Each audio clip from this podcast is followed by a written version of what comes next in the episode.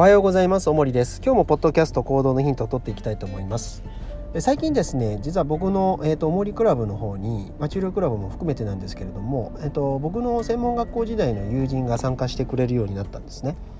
で、まあ、彼とはもう古い付き合いでそれこそ専門学校からの付き合いですからもうかれこれ15年になるわけです。まあまあちょっといろいろあったんでねそのまああの会ってないこう空白の期間とかもありながらまあたまたま、えー、彼も同じような今訪問の仕事に就いてると。いうところからですねまあ僕の、話も聞いてもらって、えー、おもりクラブにじゃあ一回来てみるよってことで、まあ、来てくれたと。いう感じだったんですけど、まあえー、すごくやっぱ彼見てすごいなって改めて思ったことが1点ありましてですねえっ、ー、とまあ1個例えばあのえクラブでですね、えー、皮膚筋肉、えー、骨の触り分けであるとか、えー、そのための、まあ、身体操作としてこう胸骨を動かしていくとかっていうのを、まあ、1個教えたらですね、えー、1ヶ月間そればっかりやってくれてたんですよ。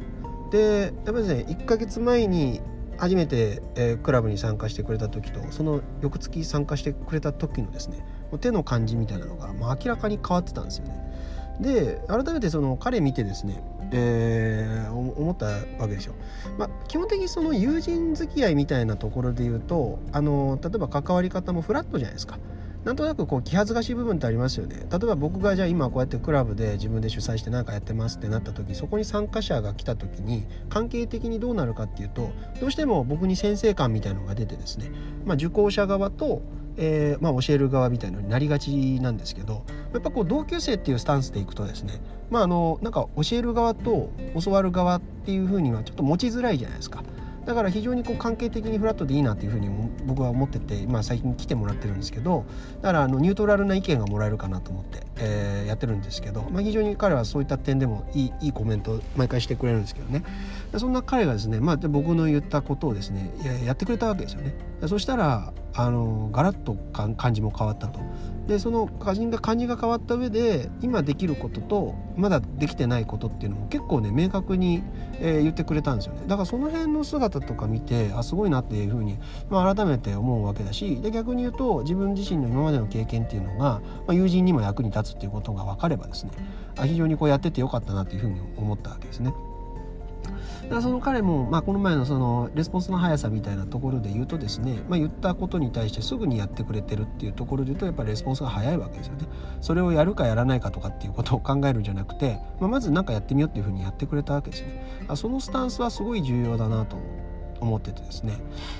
まあ、僕自身もですね結構振り返ってみると,、えー、と彼みたいにとりあえずこれっていうふうに言われたことってすぐやってたんですよね。でそのやるっていうところの例えば量と密度みたいなところで言えばあの結構多分やってたと思いますね。最初にあの日野先生からえー、胸骨操作学んだ時にはですね、えー、と本当に夜の10 11時から朝の4時ぐらいまでやっちゃったりとかですねでそのまま出勤するみたいな、まあ、そういったこととかもあったりとかしたんですよ。で背骨をこう動かすっていうことについてもほぼ毎日やりましたしあの気が付いたらもう背骨を動かしてるみたいなまあ、そんなところまでまあやってたんですよね。でじゃあそれにじゃあ最初に何の意味があったのかっていうことは正直わからないです。で今意味っていうよりその価値みたいなところで言うと今自分自身がやろうとしてることとこれっていうものがどう密接につながってくるかっていうところに価値や意味を見いだしたかったからこそやってた部分っていうものがあるんですよね。だからまあある言い方したらその時に見出してた意味っていうのは自分にとってこれがどう価値が出てくるんだろうかっていうことを実験したかったっていうことですよね。でそしたら明らかにこの体も変わってきたし身体操作も変わってきたしかも当然疲労具合とかも変わってくるっていうところが確認できたんではやっぱりやっててよかったんだなみたいな風になってくるわけですよね。なのでですね、あのー、やっぱりこう何かをこう教わりましたってなった時にそれをすぐやるっていうこの能力はあの非常にこう重要な能力で、まあ、どういう能力として分類されるのかわからないんだけどあの素直にまずやってみると。だこの素直さっていうのは本当にこう物事をこう修練していく上では非常にこう重要な能力だなっていうことを改めて感じるわけですね。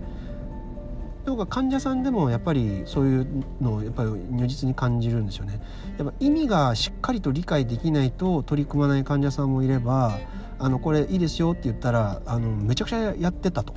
めちゃくちゃやった上でここはこうこうなんですかとかって聞いてくる患者さんもいたりとかですねその辺の取り組み方見てるとやっぱこう回復の度合いっていうのは当然ですけどその疾病の重さとかそういったとこだけじゃなくて物事に対する取り組み方っていう部分がかなり決めてくるなっていうふうには思うわけですよね。だから少なからず例えば患者さんがこういうことに興味持ってるみたいな風な話があったら自分自身もそれ調べてみて翌日次回行った時の話題にしてみれば、まあ、患者さんもここいつはっていうふうに思うわけじゃないですか。でそうしたところからですねそこでできた信頼関係みたいなことで自分自身の意見も通りやすくするってことも当然できるわけなんでまあそういうちょっとまああざとくいくっていうよりは、まあ、そういうこう関係を通して僕らっていうのはやっぱ成長させてもらってるわけだから、まあ、そこに対するレスポンスを早めていったりとか、するっていうのはですね、まあ、普通に考えて、まあ、有効というか、えー、重要なことなんですよね。